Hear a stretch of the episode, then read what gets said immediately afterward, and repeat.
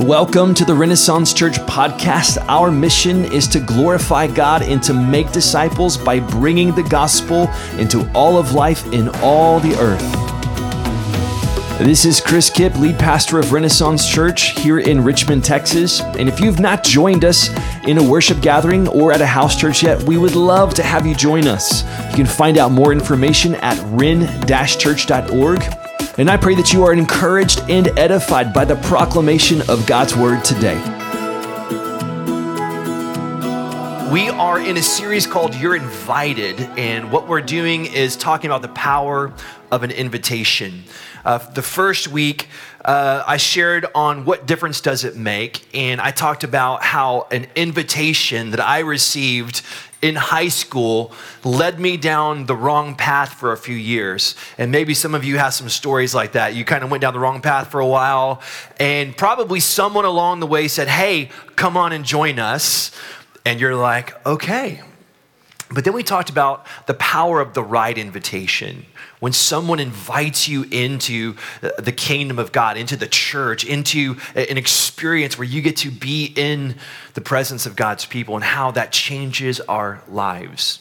And then last week we talked about who cares? That, that was the title of the sermon. And, and what I, if you remember, we, we talked about how the Father cares so much that the the banquet is filled. We looked at a parable of Jesus where the Father wants the banquet to be filled. And so this morning, we're going to talk about what could stop you. That's the title of this message. What could stop you? Now, have you ever uh, given an awkward invitation before? Or have you ever been the recipient of an awkward invitation before? Probably so. Uh, when I was uh, graduated from college, I was working for a college ministry. I was leading worship. So I was like Jason up here playing this guitar, room full of college students at Texas State University. And the most beautiful blonde haired girl walks in the back door and like heaven shone a light on her. She was up in this like kind of balcony area, and I'm leading worship and I'm trying to focus on Jesus, but I'm like, wow her name was Casey. And I did what what you do when you have an interest in somebody and you're super awkward. Hello. We had all gone down to Sewell Park in San Marcos, Texas. We were playing sand volleyball, and I was trying to break the ice. And so I did something really dumb we had kind of gone the rotation where we were both we were faced off against one another, like on like on the the the court, you know.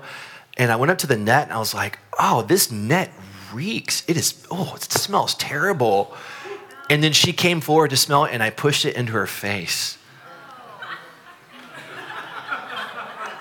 That's so dumb. Why would you ever do that? And she looks at me. Her first words were, "You're mean." And I was like, "Uh." Sorry. Tried to recover. And uh, later on, some of us were going to go dancing at Gruene Hall. Have you all been to Gruene Hall before? Oh, yeah, it's a special place for us. And uh, so I did the whole like, hey, so like some friends are going to be going to Gruene Hall later. You're, you, you going? I might go. And then, of course, you walk away and you're like, I might go. Like, I'm, I'm definitely going. Like, why did I say? So you had all those like awkward things, and praise God, like His grace is real. Like, it worked out. We got married. We have three beautiful boys. Okay, so if you're one of those awkward people that have awkward invitations, okay, it's gonna be all right. It's gonna be okay. And I was thinking about how. Uh, easily it is, it is for us to be derailed in the giving of an invitation. How awkward it can be. And I, I, I was thinking of a story uh, in John chapter 4. If you want to start turning there, we're going to be looking at the story of the woman at the well. And what I want to do is deliver this a little bit differently than I normally preach a sermon. I just want to walk through the story and think about all the ways the invitation could have gone wrong. What could have stopped the invitation? Before we do that, um, in October of 22, Barna did a survey of 2,000 US adults, and 74% of these respondents said they wanted to grow spiritually. And 77% of them said that they believe in a higher power. Some of them, they, they, would say it's God or something else, but they believe in a higher power. And 44% say that they are more open to God today than they were before the pandemic. This was in October of 22 which is so interesting to me that there's been this kind of this shift there's a the, the, the, title of the article was the it's the rising spiritual openness in america and there seems to be an openness in fact uh, in the study they found that um, teens have been incredibly open like maybe more open than ever uh, David Kinnaman writes this. He says, In a culture that has generally downgraded the reputation of Christians and relegated Sunday worship and other church related activities to the sidelines of society, teens remain refreshingly open to Jesus as an influence in their lives. Wow. And so we have this openness to the kingdom of God, to Jesus, to God. And yet, as people who are extending the invitation, we feel the awkwardness. We feel like me saying, This net stinks, right? And, we, we feel like we're going to say something dumb and, and we're going to ruin the whole thing. And so I just want to think about what could stop you when it comes to giving an invitation. So, John chapter 4. If you know the story, it's a familiar story. Have y'all seen The Chosen? The, there's a Chosen episode around this story. It's really creatively done. And it's, uh, it's a story that's full of life changing truths, and I promise I cannot do justice to all of them in this message. But I want us to consider it through the lens of invitation. And so I'm going to start in verse 27. Here's what it says Just then his disciples arrived, and they were amazed that he was talking with a woman. Yet no one said, What do you want? or Why are you talking with her? Then the woman left her water jar, went into town, and told the people, Come, see a man who told me everything I ever did. Could this be the Messiah? They left the town and made their way to him. In the meantime, the disciples kept urging him, Rabbi, eat something. But he said, I have food to eat that you don't know about. The disciples said to one another, Could someone have brought him something to eat? My food is to do the will of him who sent me and to finish his work, Jesus told them. Don't you say there are still four more months and then comes the harvest? Listen to what I'm telling you. Open your eyes and look at the fields because they are ready for harvest. The reaper is already receiving pay and gathering fruit for eternal life so that the sower and the reaper can rejoice together. For in this case, the saying is true one sows and another reaps. I sent you to reap what you didn't labor for. Others have labored, and you have benefited from their labor. Verse 39. So here's what happens after the woman at the well. It says, Now many Samaritans from that town believed in him because of what the woman said when she testified, He told me everything I ever did. So when the Samaritans came to him, they asked him to stay with him, and he stayed there two days. Many more believed because of what he said. And they told the woman, We no longer believe because of what you said, since we have heard for ourselves and know that this really is the Savior of the world. This is the word of the Lord. So here we have this incredible story, and we have this woman at the well. And what I want to do is just walk us through the story. And I was joking with the team earlier that what I really need is like a wingback chair and a pipe and a little lamp over my shoulder. And I would say, friends, come close. And we're going to walk through Okay, that's so This kind of so as I was just going to I'm just going to share some some things with you. So just picture me in the wingback chair with my pipe burning, okay?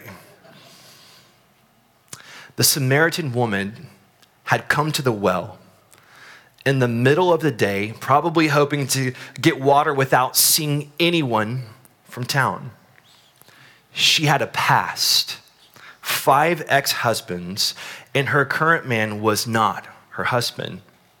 This likely created a cloud of disrespect, a constant shadow over her in the eyes of the townspeople. The men would talk as men talk, the women would talk as women talk. And she would go to the well alone in the middle of the day. It was on this day that Jesus had calendared a divine appointment at Jacob's well. While the woman may have successfully avoided everyone else, she could not avoid him. Jesus had sent his disciples away to get some food, likely because he knew that when she arrived, they might have stopped the invitation that he would give. And he knew that he would have to talk to her very frankly and very honestly about her past. The interaction began with Jesus making a simple request for a drink. The woman asked how he, a Jew, could ask a Samaritan for a drink. Would history of racial tension stop this invitation? Jesus masterfully sidesteps the question, and he told her that if she knew the gift of God and who he was, she would actually ask him for a drink. Intrigued by the response, she questioned how he might fetch this water since he had no bucket and the well was deep. She reminded him that their father Jacob had built the well and had given it to her people. You aren't greater than him, are you? She asked with a hint of superiority. Would politics stop this invitation? Jesus unfazed by the question, began to tell her about living water. He told her that whoever drank from Jacob's well would get thirsty again, but whoever drinks from the living water that he would give would never thirst again. In fact, Jesus told her the water that he would give would actually become a well inside of her that would spring up to eternal life. This sounded fantastic to a woman carrying a heavy water jar back and forth to the well every single day. Sir, give me this water. Go call your husband and come back here, Jesus responded. I imagine her face fell when she said, I don't have a husband. Would shame stop this invitation? Jesus affirmed her response and then he prophetically pressed in by telling her that not only did she not have a husband, but that she'd had five husbands and the one she was currently with was not her husband. Would sin exposure stop this invitation? Perhaps a bit stunned, she shifts the subject just a little. Sir, I see you are a prophet. Our ancestors worshiped on this mountain, but you Jews say that the place to worship is in Jerusalem. Would religion stop this invitation? Jesus assured her that an hour was coming that this matter would become moot and the true worshipers would worship the Father in spirit and in truth. She remarked that the Messiah would be coming and that he would explain everything. And here Jesus reveals his true identity to a Samaritan woman with a checkered past. I, the one speaking to you, am he. Wow.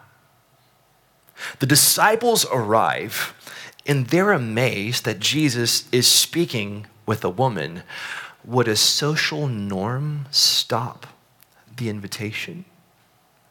They'd already seen enough to know that Jesus was out of the box, so they didn't say a word about it. But as they arrived, she left without her water jar.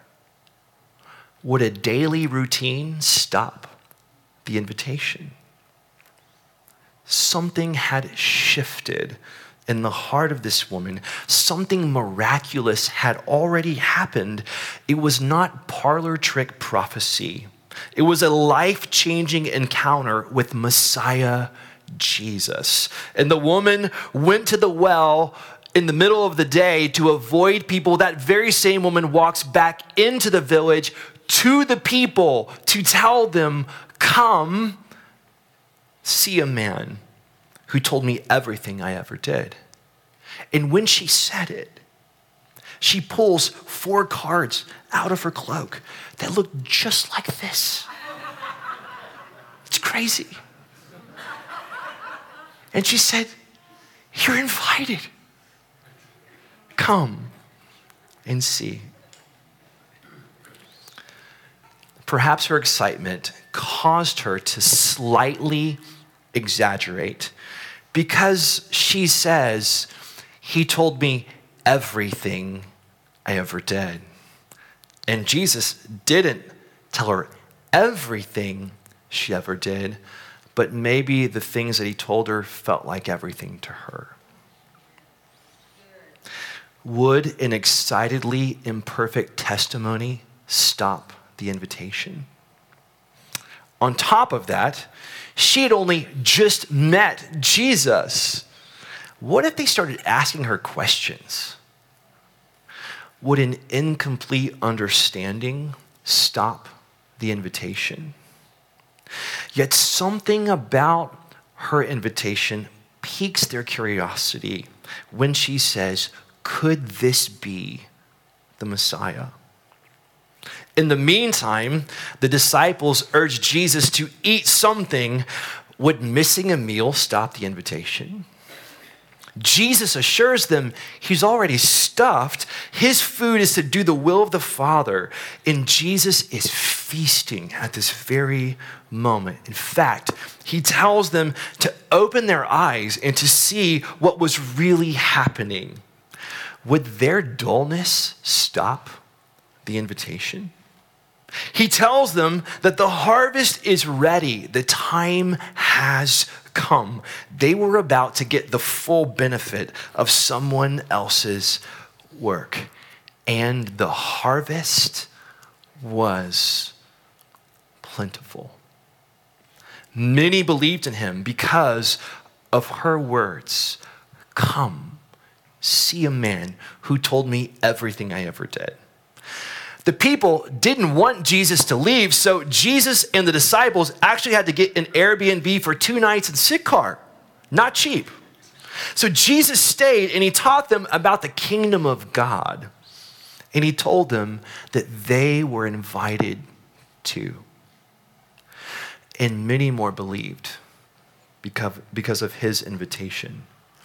It turns out that everyone who had shared that earthly well was really thirsty for the heavenly one. And at the end, they paid the woman the highest compliment an inviter could ever receive. We no longer believe because of what you said since we've heard for ourselves and know that this really is the Savior of the world. So, of all the people that Jesus could have picked for a divine appointment, he picks a Samaritan woman with a past. In the summer of 1995, on the side of a mountain in Colorado, he picked me. Many of you here have a story like that. And you know Jesus picked you too. But maybe for some of you here, someone here today, it's your day. And Jesus has picked this room here on a Sunday morning in Richmond, Texas, and it's your well He set up a divine appointment with you. And He's offering you living waters, new life by believing in Him. And the question is what could stop you? Whatever your sins are, whatever your history is, it's not too much for the one who laid his sinless, perfect life down on that Roman cross, whose body was torn, whose blood was spilled, to wash you clean. He's the one who rose from the dead and came out of that tomb on the third day, proving that the victory had been won and all of his chosen people would be saved. And you're invited to. To every one of us who has been given a new life and a new heart by Jesus, who have tasted those living waters, what could stop us from getting his invitation out? Shame? Daily routines, our past reputation, an imperfect testimony, an incomplete knowledge of the Bible, social norms. What could stop you? Really, the only thing that could ever stop you is you getting hung up on you. And maybe today we just need to be reminded that Jesus was hung up to deal with the things that have hung us up, to free us from those things that hang us up on ourselves. The challenge that we've been laying out over these last few weeks is that each of us would invite four people to Renaissance over the fall. It could be any Sunday. We're not having one special Sunday where you bring all your friends or anything like that. It's literally just a regular invite by regular people saying, You're invited to. Please do not do any marketing for our church. I want you to hear that. This is not a marketing campaign. There's no spiel. There's no schmooze. There's no promises of what's going to happen when you come to our church. It's literally just saying, we want you to know you're invited. To say to four people, you're invited, and to pray for two kinds of people that are in your life. Those that who have not heard about this who have not encountered jesus the way that the woman at the well encountered jesus the way that i encountered jesus hopefully the way that you've encountered jesus. To pray for those that are unreached and to pray for those that are disconnected from the body of Christ. Those are the ones that we're pursuing, and the ones that we're praying for. I'm not asking you to go invite all the people that you know from another church somewhere. Please don't do that, okay? That's not a kingdom win. That's just like reshuffling the deck around, okay? We're, we're, not, we're not interested in that. What we're interested in seeing more and more people know that they're invited into what Jesus has offered them. I picked the number four because four is challenging, okay? It's not a magic number. If you want to do eight, praise God, okay? But four is challenging.